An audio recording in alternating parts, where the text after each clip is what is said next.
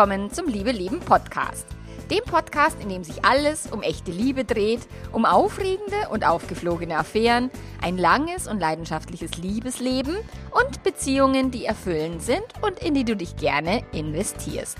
Ich bin Melanie Mittermeier, Affärenmanagerin und Liebescoach und ich freue mich total, dass du da bist. In der heutigen Episode geht es um feministische Grundprinzipien nach denen ich lebe und arbeite und die auch vielleicht für alle anderen ganz hilfreich sind. Ganz viel Spaß dabei!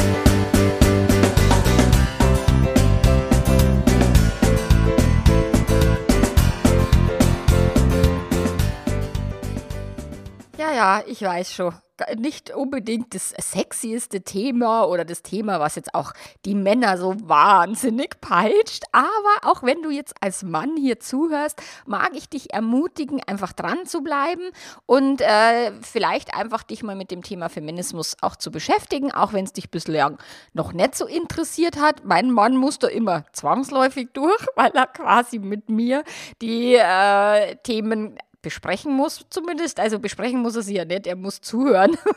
Oh, Im Rahmen seiner Möglichkeiten natürlich. Und auch mein Mann sagt immer, Mai, das mit dem Feminismus ist ja dein Ding, das hat, geht ja mich nichts an, so ungefähr. Und ich finde es ja gut, so wie es ist. Ich muss ja nichts ändern in der Welt. Du willst ja was ändern auf dem Planeten so.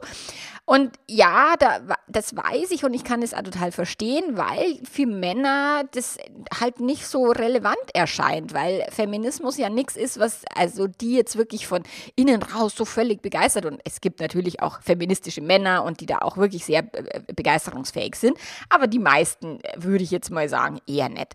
Und ich wurde jetzt häufiger gefragt, ob ich meinen Podcast zum Thema Feminismus machen kann, ob ich einfach mal ein bisschen darüber erzählen kann, wie ich das sehe oder nach welchen Prinzipien ich da lebe, wie ich meine Beziehung ausrichte, aber auch meine Arbeit. Also das äh, Feminismus ist ein ganz, ganz wichtiger Teil meiner Arbeit. Arbeit, nicht nur für mich als Unternehmerin, sondern auch tatsächlich für mich als Coach, äh, die ja auch viele Frauen coacht äh, berät, Paare berät und das Thema ja immer und immer wieder auch in meistens den heterosexuellen Partnerschaften zum Tragen kommt und eine Frau, die vielleicht ewig sich für die Familie so aufgeopfert hat, das wäre jetzt so der Klassiker, und der Mann dann irgendwann fremd geht und dann sagt, so, und jetzt will ich aber auch mein eigenes Ding machen. Oder die Frau, die eben dann irgendwann feststellt, oh Gott, fuck, ich bin finanziell total abhängig, die hat sich vielleicht fremd verliebt und sagt, boah, ich, ich kann aber mich gar nicht trennen, weil ich kann es mir überhaupt nicht leisten.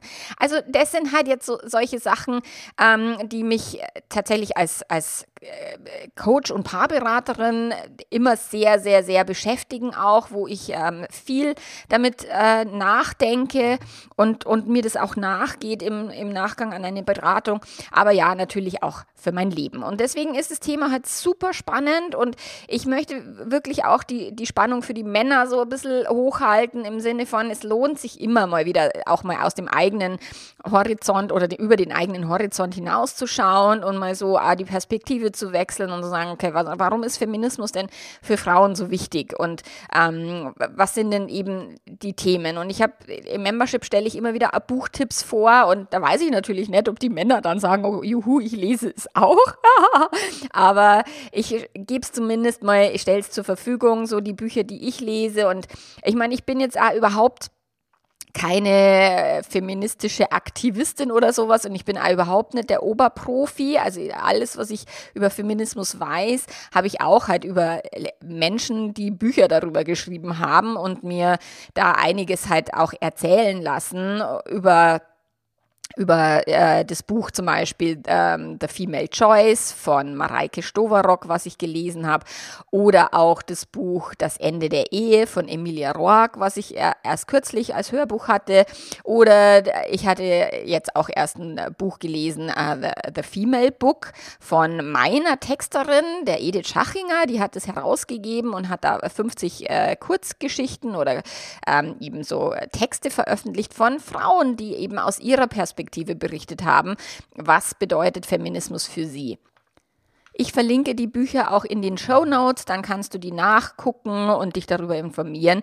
Weil ja, ich finde schon, dass es total wichtig ist, dass sich sowohl Frauen, weil auch viele, viele, viele Frauen total uninformiert sind, was Feminismus bedeutet, dass auch viele Männer sich hier durchaus mehr informieren können und dass wir eben unsere Gesellschaft in, in Richtung Gleichberechtigung halt dahingehend ein Stück verändern und aus meiner Sicht verbessern können. Und ich will da vorweg schicken, für mich heißt Feminismus nicht Gleichmachung. Also das hatten wir neulich in der, in der Facebook-Gruppe die Diskussion vom Membership äh, wo, wo jemand geschrieben hat, ja, Feminismus ist total ähm, missverstanden. Es geht nur, dass die Frauen gleich werden wie die Männer und die Gleichmachung der Frauen und die weibliche Energie und bla bla bla.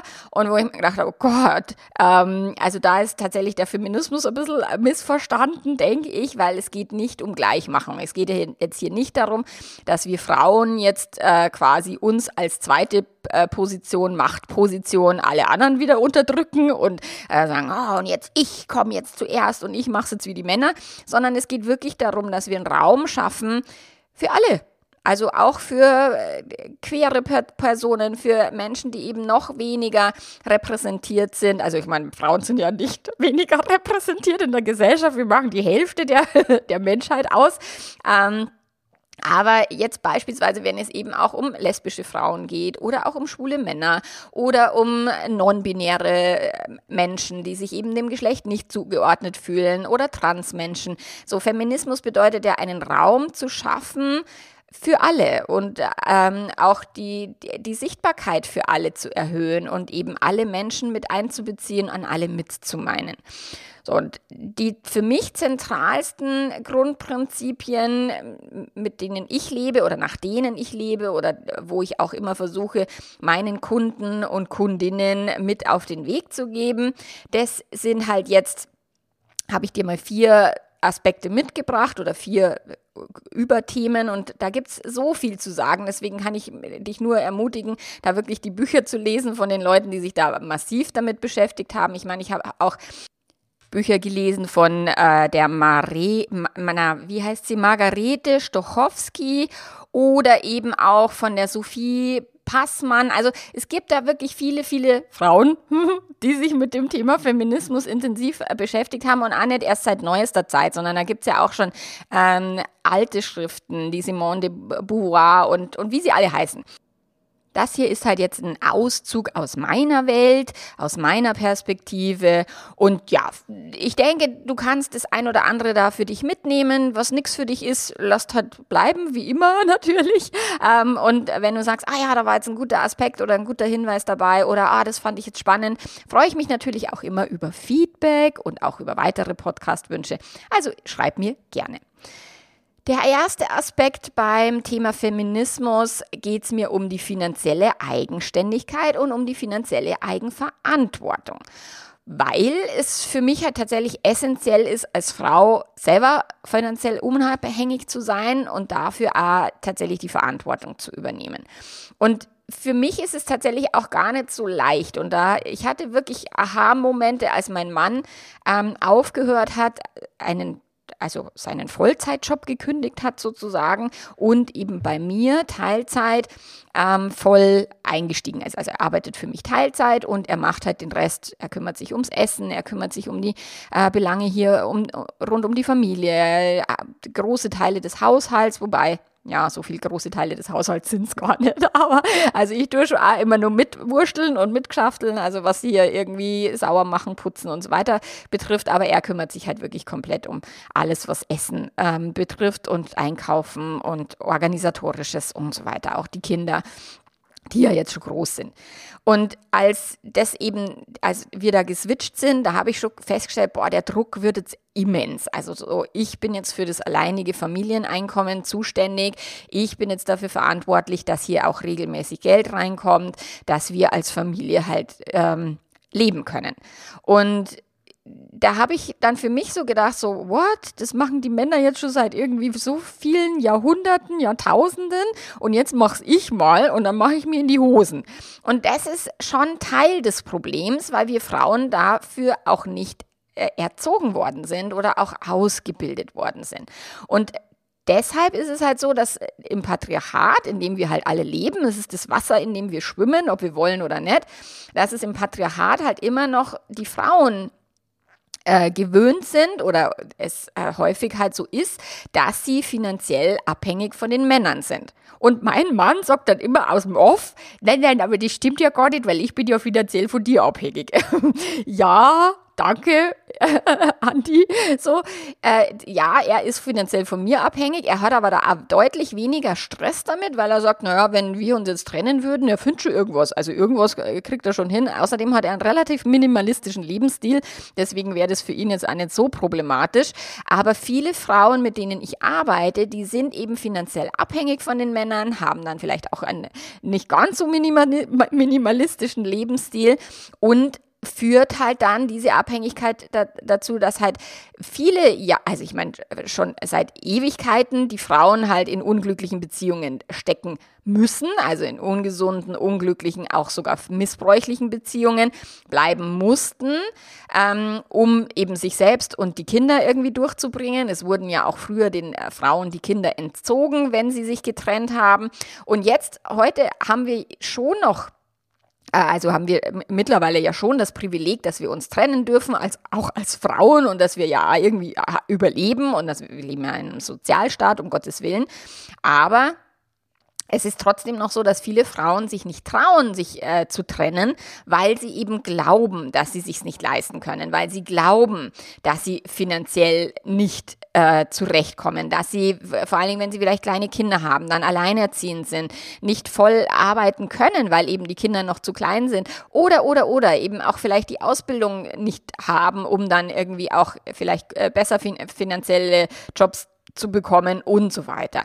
Also das höre ich halt viel von meinen Kundinnen, dass die finanziellen Unsicherheiten eine große Rolle spielen, wenn es darum halt geht, eine Entscheidung zu treffen, in einer Beziehung zu bleiben und zu gehen.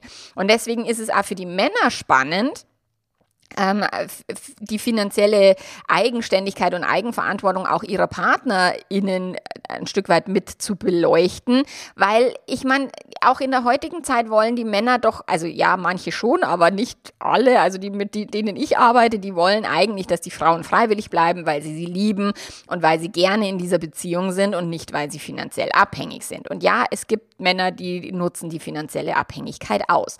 Es gibt auch einige Männer, die ich hier, also wo ich hier Trennungen begleitet habe, die die Frauen ganz schön über den Tisch gezogen haben nach einer Trennung oder dann irgendwelche Trennungsvereinbarungen unterschreiben haben lassen, die Frauen aufgrund schlechten Gewissens, weil sie sich getrennt hat und so weiter, das dann auch äh, unterschrieben hat und damit dann eben später finanziell ganz schön beschissen dasteht. Also die Abhängigkeit, die finanzielle Abhängigkeit macht Frauen halt unfrei zu entscheiden und klar, wenn es jetzt umgekehrt ist, dass der Mann finanziell abhängig wäre, natürlich auch die Männer logischerweise, aber aber ich gehe jetzt von der Mehrheit aus, dass die Frauen finanziell abhängig sind und dass sie dann halt diese Entscheidung treffen wegen den Schulden, wegen den Kindern, wegen dem Haus, wegen, also Haus habe ich auch ganz oft, oh, ich liebe halt das Haus so sehr, in dem wir leben und so weiter, dass auch das ein, ein vordergründiger Grund ist, um eine Beziehung aufrechtzuerhalten und tatsächlich nicht unbedingt immer noch die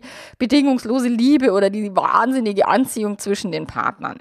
So, also finanzielle Unabhängigkeit ist für mich so eine wichtige Grundlage, um als Frau eigenständige und selbstverantwortliche Entscheidungen zu treffen, aber auch eben als Mann ich, und ich weiß, ich weiß auch von vielen meiner Kunden, die sagen, oh, ich würde ja gern, dass meine Frau mir arbeitet oder ich bin überhaupt nicht scharf drauf, das alleinige Einkommen zu, zu stemmen, aber ich habe halt mehr verdient. Da sind wir wieder bei den patriarchalen Strukturen, ähm, der Gender Pay Gap, dass die Männer halt mehr Geld verdienen, dass wenn dann Kinder kommen, dass äh, klar ist, dass die Frau äh, den Erziehungsurlaub nimmt oder wie man das heutzutage heißt. Bei uns war das damals so, dass wir beide, also dass auch mein Mann nicht so viel mehr verdient hat als ich und wir uns das geteilt haben. Wir haben damals, bei, als wir Kinder gekriegt haben, also ich meine, ich, mein, ich habe von vornherein gesagt, allein mache ich den Scheiß nicht, weil ich wusste schon, dass das mit den Kindern jetzt nicht so ganz meins ist. Ähm, und dann habe ich gesagt, na, also wenn, dann teilen wir uns das gleichberechtigt auf. Und da haben wir beide damals Teilzeit gearbeitet und wir haben beide waren verantwortlich für die Kinder. Und äh, das war für unsere Partnerschaft war das super, für die Finanzen war es nicht ganz so geil, aber wir konnten da, also wir haben immer sehr Low Budget Urlaub gemacht, wir sind, aber trotzdem haben wir es uns schön gemacht, wir sind mit dem VW-Bus durch Griechen, Griechenland gefahren, als die Kinder noch nicht in der Schule waren, auch mal fünf Wochen, ähm, haben halt auf Campingplätzen gewohnt und irgendwie äh, Nudeln gekocht, also es tatsächlich auch, wenn man den Lebensstil so ein Stück weit sich anschaut, ist es wirklich als so nötig. Und wenn man eben dann keine freien Entscheidungen treffen kann, dann zu überlegen, okay, was können wir denn hier machen als Paar, als ähm, auch wenn, wenn die Beziehung noch gut ist, also auch sich da mal drüber zu unterhalten, wie stehen wir denn finanziell da, wie, wie fühlt sich das für dich an, ähm, wie es gerade aufgeteilt ist, wie fühlt sich für mich an. Ich habe wirklich auch viele Paare, wo dann nach einer Fremdliebe, egal welcher Partnerin jetzt die Fremdliebe hatte, ähm, dann festgestellt worden ist, oh Gott, ich finde es eigentlich scheiße, so wie wir es gemacht haben. Und ich finde eigentlich die Entscheidung, die wir damals getroffen haben, beschissen. Das lohnt sich, sich da immer wieder zusammenzuhocken und zu überlegen, okay, wie, wie stehen wir denn da? Ähm, wie fühlt sich's an und wie wollen wir es für die Zukunft halten? So, das war jetzt mal der erste Punkt. Der zweite Punkt, da geht es um die Verantwortung für die eigene Sexualität. Und auch das Thema Sex ist ein ganz zentral feministisches, weil die Sexualität der Frauen wurde halt ebenfalls durchs Patriarchat über Generationen, also Jahrtausende objektifiziert und auch an den Bedürfnissen des Mannes halt ausgerichtet. Ich meine, Vergewaltigung und Zwang zum Sex in der Ehe und so weiter. Ich meine, die Vergewaltigung in der Ehe ist erst seit 1997, äh, glaube ich, äh, strafbar. Und da hat auch noch der tolle Herr Merz dagegen gestimmt, gegen das Gesetz. Also, wo ich mir denke, so, what? Krass. Also, oder bis in die 70er Jahre, 77 glaube ich war es, wo die Frauen nicht ohne Unterschrift des Mannes arbeiten durften. Aber jetzt sind wir beim Sex. so.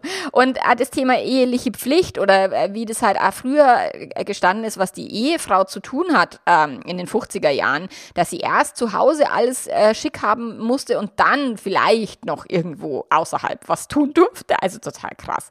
Und aus dem Ganzen resultiert, dass wir halt auch als Frauen auch heute noch unbewusst uns danach ausrichten, ähm, für Männer attraktiv zu sein und attraktiv zu wirken. Und da gibt es ja auch den aktuellen neuen Begriff Pick Me Girl, was die dann immer sagen, ah, ich bin nicht so zickig wie die andere und ich bin nicht so, also nimm mich bitte.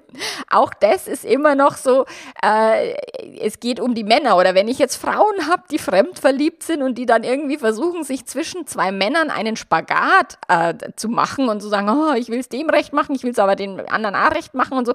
Und ich sage, okay, vielleicht lässt du mal das bleiben und versuchst es mal dir selber recht zu machen, ähm, anstatt sich eben nur nach äh, Männern auszurichten. Oder auch in offenen Beziehungen, wo die Frauen, also, aber das habe ich auch bei beiden Geschlechtern, um Gottes Willen, wo die dann sagen, für mich habe ich gleich überhaupt gar keine Zeit mehr. Ja, stimmt.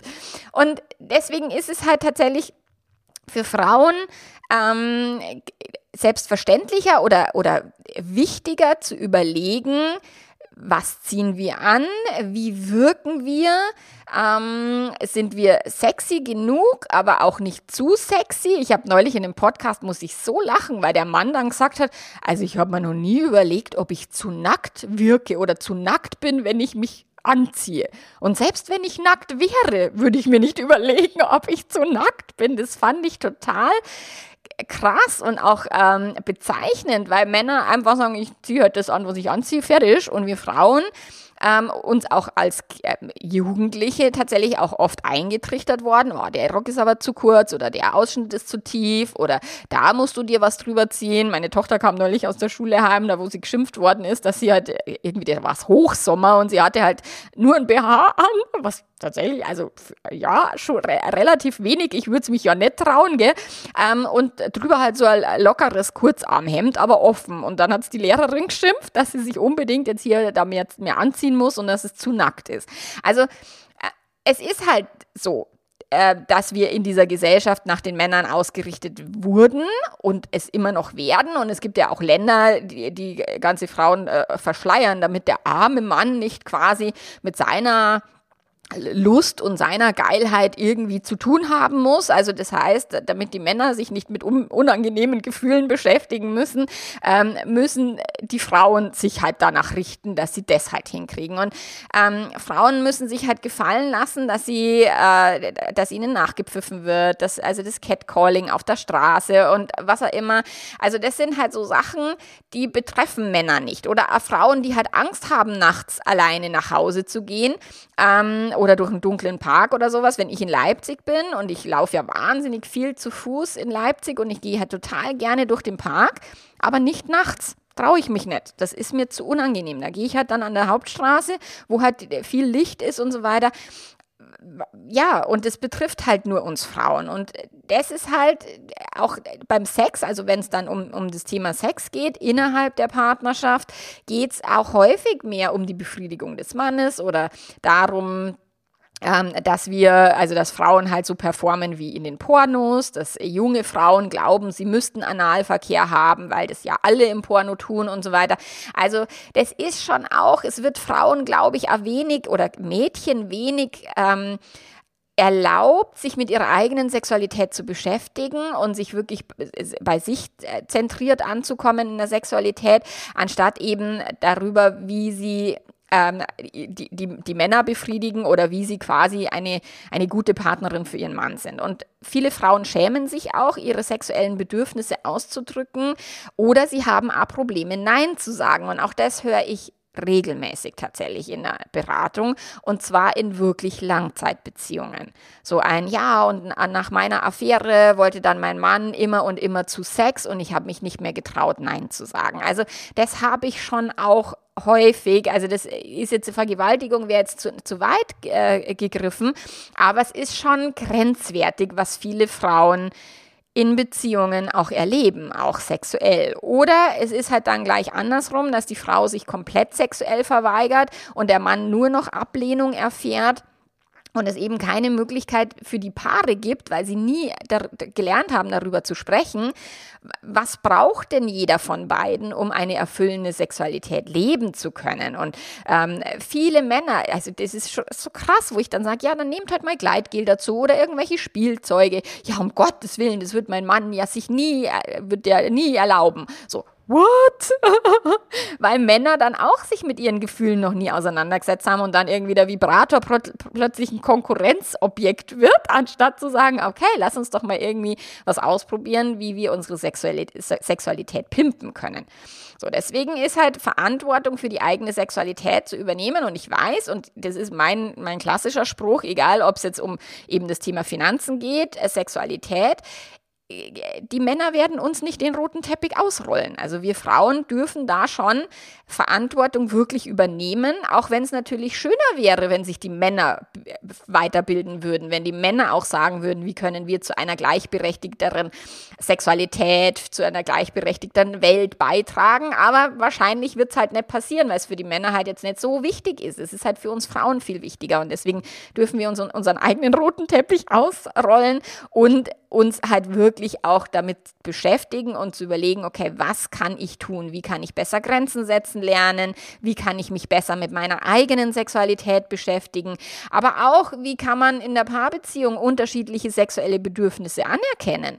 Und auch, äh, anstatt zu sagen, der andere muss es jetzt genauso haben wie ich. Wenn ich keine Lust habe, dann darf der andere auch keine Lust haben und umgekehrt. So, das ist halt Quatsch. Wie kann man die Wünsche und Bedürfnisse halt äh, rausfinden und dann auch kommunizieren. Und wie kann man dann auch Nein sagen lernen, auch wenn man jetzt vielleicht den Sex schon angefangen hat und dann zwischendrin feststellt, boah, ich komme heute gar nicht auf Touren oder irgendwie ist es heute gar nicht so nach, nach dem. So, also, dass man da auch sich abgrenzt. Oder eben auch, neulich hatte ich diese Membership, ähm, wo der Kollege der, der, der, Frau an den Po gefasst hat, wo, wo ich gesagt habe, okay, wenn er das ein zweites Mal macht, dann schmierst er meine. Also, und nein, ich will jetzt hier nicht zur Gewalt aufrufen, aber wirklich zu sagen, hey, Pfoten weg, ist mein Körper, lass mich in Ruhe, weil das halt viele Männer als selbstverständlich betrachten, dass sie auf dem Po Po klatschen oder was auch immer und die eigenen Gefühle respektieren und halt auch aufhören wollen, immer nur Männern zu gefallen. Und das habe ich halt häufig bei dem Thema Fremdverliebtsein oder sowas, dass es wirklich dann um dieses Dopamin geht, dann ist die Verliebtheit so hoch und dann wird auch vieles, machen auch viele Frauen, machen auch die Männer also auch äh, oftmals betrifft es beide Geschlechter, dass sie sich dann verbiegen für den Affärenpartner oder die Affärenpartnerin, dass sie sich dann eben da alles quasi zurecht machen, was sie vielleicht auch gar nicht wollen. Und ja, das Thema auch äh, die Kleidung zu tragen, die man tragen möchte und, und die eigene Sexualität eben oder den eigenen Körper auch so, ähm, ja, wie soll ich sagen, zu zeigen, wie eine Frau das halt möchte. Ähm, halte ich halt für essentiell, ohne dass es dann eine Einladung zum Sex ist oder ohne dass es dann, dass sie selber schuld ist, wenn halt irgendwas passiert. Und gerade wenn es um das Thema Sex geht, da wirklich ist das Buch Female Choice von der Mareike Stoverock so, so, so wichtig, weil von der Natur aus wäre das so, dass eigentlich die, die Frauen, also das Weibchen, ähm, kontrolliert den Zugang zu Sex und deswegen ist das Patriarchat entstanden, weil die Männer halt da keinen Bock drauf hatten und gesagt haben, ich brauche jetzt irgendwie eine Frau, die quasi immer für Sex äh, verfügbar ist, wann ich das möchte. So. Und im, im Tierreich ist es ja immer noch so, oder ist es ja, da kann man es gut ablesen, dass sich halt die Männchen anstrengen müssen, um eben bei der Balz quasi irgendwie zum, zum Zuge zu kommen. So, deswegen ist halt das Thema, der, der Pfau hat so ein wahnsinnig tolles Gefieder und so. Ähm, weil halt das Weibchen das Männchen auswählt. Und es ist sicherlich vor dem Patriarchat, also wie weit auch die Forschung das wirklich genau erforschen kann, weiß ich nicht. Aber vor dem Patriarchat war das halt so, dass sich die Frauen äh, ausgewählt haben, mit wem wollen sie sich paaren. Und da haben sie sich auch nicht für immer an denjenigen gebunden und so weiter und waren dann treu, bis dass der Tod sie scheidet. Also Monogamie gab es damals ja auch nicht.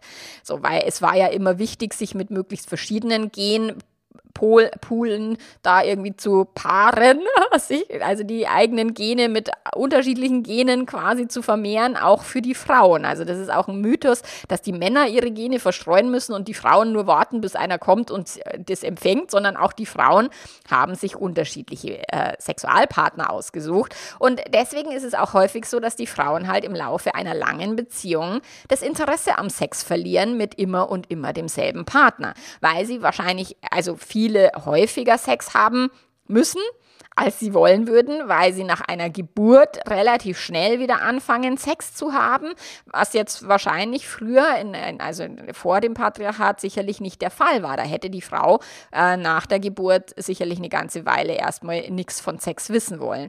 Und das sind halt so Sachen, was auch für die Männer so hilfreich ist, sich mit dem weiblichen Zyklus auseinanderzusetzen, sich äh, damit auseinanderzusetzen, wann ist denn die Frau, also wir haben ja, also Frauen haben ja nur fünf Tage im Monat irgendwie das Testosteron relativ hoch, äh, einfach kurz vor dem Eisprung. Und das ist halt, was viele Männer auch nicht verstehen, ja, warum ist sie denn ähm, da und da will sie und dann will sie nicht und so. Und das ist halt, die nehmen es dann persönlich, deswegen ist Feminismus und das sich auch mit dem, mit der Sexualität Sexualität zu beschäftigen, auch ein Männerthema, weil auch viel Frust sich lösen würde, wenn Männer besser verstehen würden, wie Frauen funktionieren und wenn die Sexualität nicht nur auf die Bedürfnisse der Männer ausgerichtet wäre. Weil oftmals ist es nicht so, dass die Frau gar keinen Sex haben will, sie will nur nicht den Sex haben, den sie gerade kriegen kann. Und äh, darüber zu reden und sich dafür zu öffnen, ist für Paare, die länger zusammen sind, also aus meiner Sicht unerlässlich, weil tatsächlich der Klassiker ist, äh, lange zusammen, kleine Kinder oder mittelgroße Kinder, die Frau hat gar keinen Bock mehr und der Mann ist total frustriert und versucht über Druck und über du bist ja kaputt, mit dir stimmt ja was nicht, dann wieder den Sex zu erzwingen. Es ist halt der totale Klassiker und ja, es gibt auch in, in homosexuellen Partnerschaften gibt es auch das Thema, eine Person will mehr Sex ähm, und die andere weniger und so weiter. Das gibt es in allen äh, Verbindungen. Aber der Klassiker ist in den Heterosexuellen. Okay, da kommen wir jetzt äh, zum dritten Punkt und zwar geht es um die Verantwortung für den eigenen Körper. Und da ist es halt auch für Frauen total wichtig, also sich erstmal wirklich mit sich selber auseinanderzusetzen und ihren eigenen Körper zu verstehen. Also das Thema Hormone. Ich muss mich da halt jetzt massiv damit auseinandersetzen, weil ich jetzt in die Wechseljahre gekommen bin. Äh, ich bin in der Perimenopause, also vor, vor der Menopause. Und da passiert einiges im System, im weiblichen Körper. Da verändert sich vieles und es ist nicht unbedingt angenehm. Und das ist egal, ob es jetzt um die Pubertät geht oder ob es dann um das Thema Schwanger werden wollen geht oder eben Langzeitbeziehung, kein Bock auf Sex. Also sich da auch mal wirklich mit den Hormonen auseinanderzusetzen, äh, zu schauen, okay, was hat es mit meinem PMS auf sich? Also warum habe ich in, in, den Tagen vor den Tagen immer so schlechte Laune und warum will ich am liebsten alle um mich herum äh, verprügeln? So. Ähm, auch das Thema Verhütungsentscheidungen ist wirklich wichtig, da Verantwortung zu übernehmen. Und für mich tatsächlich ist es wichtig, als Paar Verantwortung zu übernehmen, weil die Verhütung halt schon auch seit äh, Jahrzehnten auf die Frau abgewälzt wird, seit es halt die Pille gibt. Und die Pille ist super, also keine Frage. Die Pille hat der Frau überhaupt den Feminismus erst äh, ein Stück weit weiter ermöglicht und er, ihr weitere Möglichkeiten eröffnet. Aber es gibt ja mittlerweile Forschungen zu einer Pille für den Mann und dann heißt dann immer, ja, die haben aber so wahnsinnige Nebenwirkungen. Äh, ja, haben für die Frau auch, aber sobald es für die Männer irgendwie unangenehm wird, wird eher so, ja, soll halt die Frau die Hormone nehmen, dann habe ich nichts damit zu schaffen. So, ich habe das irgendwann mit Ende 30 habe ich irgendwann da auch Verantwortung übernommen, Gott sei Dank, beziehungsweise hat mir ein Frauenarzt dabei geholfen, der dann gesagt hat, Frau Mittermeier, Sie können doch jetzt nicht weiter die Pille nehmen äh, ja, was soll ich denn machen? Und, und da habe hab ich mit meinem Mann schon über Vasektomie gesprochen und habe gesagt, du willst andauernd vögeln, äh, vielleicht solltest du dich einmal um die Verhütung kümmern. Und das war dann auch wirklich für uns eine ganz, ganz wichtige Entscheidung, die wir gemeinsam getroffen haben und wo mein Mann auch Verantwortung übernommen hat für unsere gemeinsame Verhütung, weil wir wollten halt äh, keine Kinder mehr und äh, er wollte andauernd vögeln. Insofern war dann irgendwann klar, okay, dann, äh, ich will keine Hormone mehr nehmen und ich möchte die auch nicht nehmen. Und da hat mich der Arzt da wirklich bestätigt und bekräftigt und dann haben wir das relativ schnell durchgezogen. Also auch darüber zu sprechen und auch da die Verantwortung zu übernehmen, eben den weiblichen Körper, die Gesundheit des weiblichen Körpers. Ich gibt äh, erst seit den 80ern werden wirklich Frauen auch in die Forschung mit einbezogen und äh, es gibt so, also es gibt äh, den, den Gender Health Gap, den gibt es auch, dass eben Frauen dass irgendwelche äh, Symptome bei Frauen äh, falsch erkannt werden, dass Frauen bei Wechseljahrsbeschwerden Antidepressiva verschrieben wird, anstatt irgendwie eine Hormontherapie. Also das ist schon, äh, da ist, fehlt Wissen, da fehlt auch Forschung ähm, und da fehlt auch viel Wissen bei den Frauen selber, weil sie sich halt auch noch nicht damit auseinandergesetzt haben, wie funktioniert denn mein Körper. Wie funktioniert mein Zyklus? Was muss ich in krasses PMS äh, hinnehmen oder gibt es da Möglichkeiten, wie ich das abschwächen kann oder dagegen etwas unternehmen kann? Ähm, und eben, dass auch Männer sich damit auseinandersetzen, nicht nur wie ihr eigener Körper funktioniert. Äh, und ich weiß, dass jetzt äh, Männer halt dann, wenn sie älter werden, haben dann natürlich auch eigene äh, Probleme. Das Testosteron lässt nach und die erektile Funktion ist vielleicht nicht mehr ganz so stabil, wie sie mal war und so. Und sich da auch als Paar gemeinsam damit auseinanderzusetzen, wie ist es in jungen Jahren, wie ist es mit dem Kinderwunsch, wie ist es eben mit dem unerfüllten Kinderwunsch. Ich habe so viele Paare, deren Beziehungen tatsächlich nach einem, äh, nicht, nicht nach einem unerfüllten Kinderwunsch, sondern die haben ewig diese Kinderwunschbehandlungen äh, betrieben, haben dann endlich ein Kind bekommen und dann geht die Beziehung den Bach runter. Also ähm, das sind halt einfach wichtige Themen, sich körperlich mit sich ähm, auseinanderzusetzen, aber auch sich mit dem Partner, der Partnerin auseinanderzusetzen. Und ich habe bei der Esther Perel, habe ich das neulich gehört in dem Podcast-Interview, weil sie gesagt hat, die meisten sexlosen Beziehungen mit Mitte, Ende 50 sind sexlos wegen den Männern. Und ich so, what? Das war für mich so völlig, hä? Total äh, äh, irrational, weil das, äh, das kann ich mir halt in meiner Situation gar nicht vorstellen, wo mein Mann halt immer Sex haben will und so und ich äh, eher das erlebe, dass die Frauen halt keinen Sex haben wollen. Aber die Esther Perel sagt, und die, ähm, sie arbeitet ja wirklich schon sehr viele Jahrzehnte mit den Paaren, dass viele Männer ab Mitte 50 dann Medikamente nehmen, weil sie Diabetes haben, weil sie Bluthochdruck haben, weil irgendwie eben der Körper ähm, durch den Lifestyle oder auch nicht Lifestyle den Bach runtergegangen ist und dann eben keine Erektionen mehr haben. Und anstatt sich dann um eine Sexualität zu kümmern, die halt jenseits von Penetration stattfindet, lassen die die einfach ausfallen. Und da müssen sich dann wieder die Frauen nach den Männern richten, wenn dann der Mann halt wieder sagt, na, ich will mich jetzt nicht mit unangenehmen Gefühlen beschäftigen, ähm, dann lassen wir es halt lieber. Manche Frauen sind sicherlich froh und, und happy. Ich meine, ich habe hier Affären auf dem Schreibtisch, die noch mit 70 blühen. Also von dem her ist es äh, natürlich nicht äh, zu verallgemeinern, aber ich finde es schon spannende Gedanken, sich wirklich damit auseinanderzusetzen.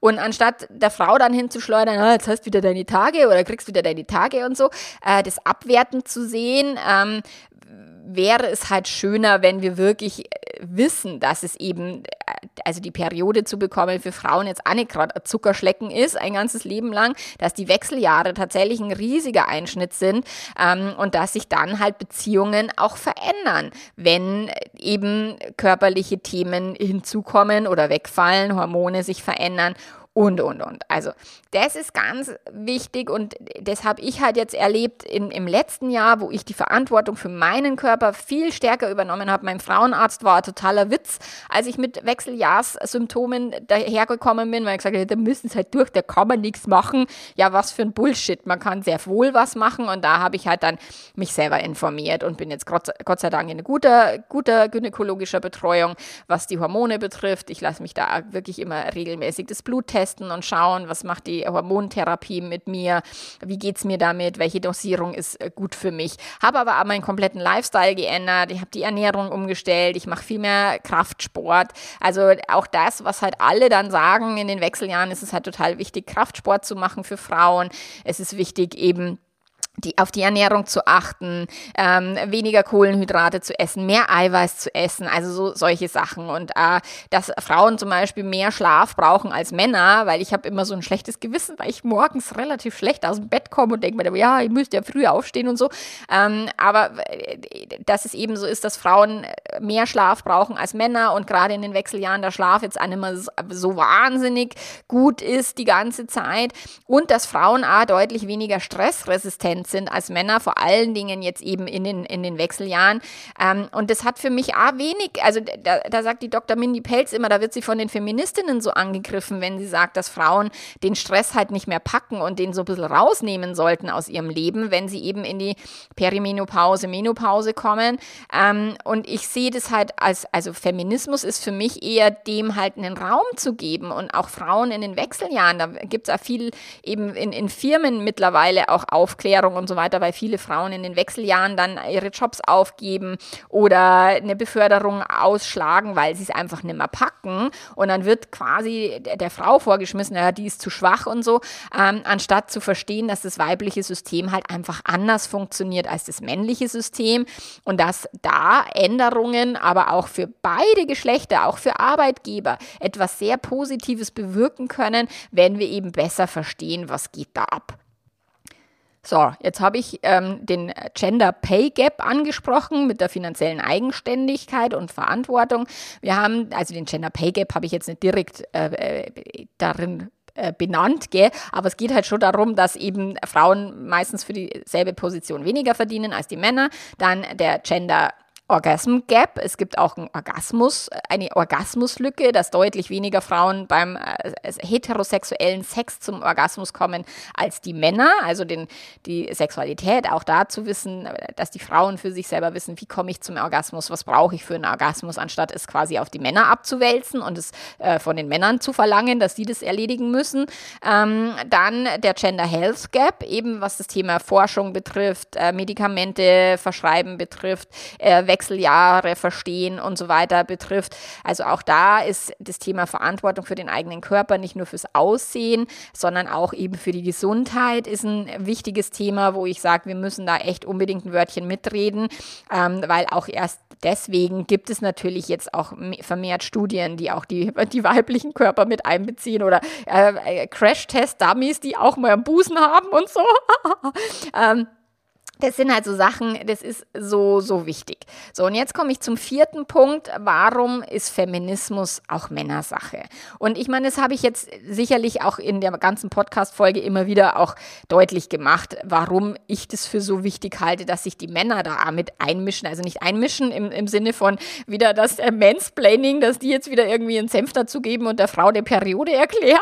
das meine ich nicht, sondern dass sich die Frau, die Männer damit einmischen im Sinne von sich zu informieren informieren und sich damit auseinanderzusetzen, weil gerade mit Männern das zu besprechen, brechen und gerade auch Männern so ein Stück weit die Welt zu eröffnen, warum ist es so mit ihren Partnerinnen und warum ist es so ähm, mit dem Sex und warum äh, sind beide eigentlich unzufrieden und unerfüllt. So, weil auch dann können Paare halt eine Beziehung auf Augenhöhe führen, weil es geht um Gespräche, es geht um gegenseitiges Verständnis, es geht um gegenseitiges Interesse, also auch am anderen und auch die Andersartigkeit des anderen zu würdigen, zu feiern und, und es als Bereicherung zu sehen, anstatt es zu bekämpfen. So, also für mich bedeutet Feminismus überhaupt nichts gegen die Männer. Und klar, wenn man jetzt solche Bücher liest oder auch als ich am Tantra-Seminar war letztes, letztes Jahr, wo ich mir dann echt immer mal wieder gedacht habe, oh Gott, was tun wir Paare uns gegenseitig manchmal an? Die Männer total unglücklich, weil die Sexualität nicht so läuft, wie sie das wollen.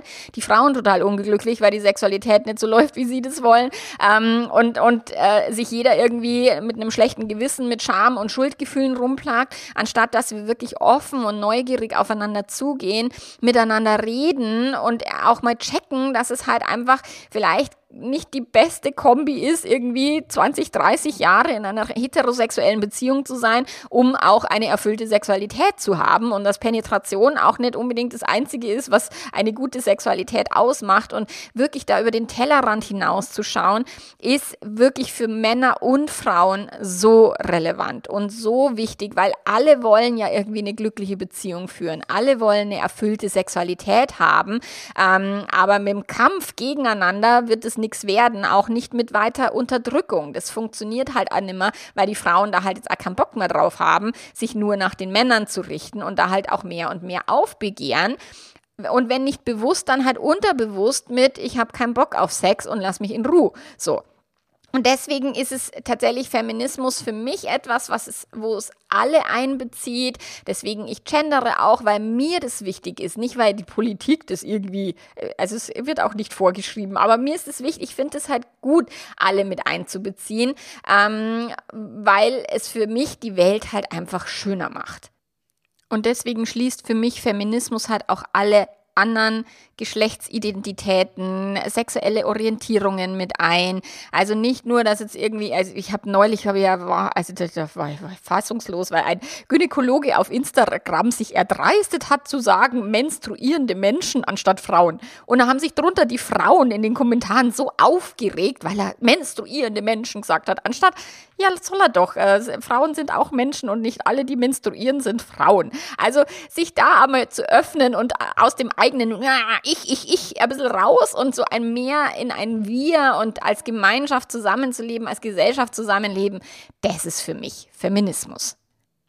Und jetzt hoffe ich, dass da was für dich dabei war, dass du sagst, oh ja, das hat mir jetzt aus der Seele gesprochen oder ah, spannend, da habe ich noch nie so drüber nachgedacht. Das würde mich total freuen. Wie gesagt, wenn du mir Feedback geben magst, schreib mir gerne. Wenn du meinen Podcast rezensieren magst, freue ich mich natürlich auch. Und wir hören uns nächste Woche wieder. Bis dann. Arrivederci. Ciao, ciao. Und da wir jetzt tatsächlich Ende des Jahres haben, also ist jetzt der letzte Podcast in 2023, wünsche ich dir einen mega coolen Jahresübergang, einen tollen Start ins neue Jahr, ins 2024. Und da hören wir uns natürlich wieder mit äh, neuen Podcast-Folgen. Die nächste Folge, da geht es um Intuition versus Verstand. Ähm, und ja, und ansonsten freue ich mich auf alles, was wir in 2024 irgendwie gemeinsam rocken auf alle Coachings, Membership-Mitglieder, whatever. Also, mach's ganz gut und bis nächste Woche. Ciao, ciao.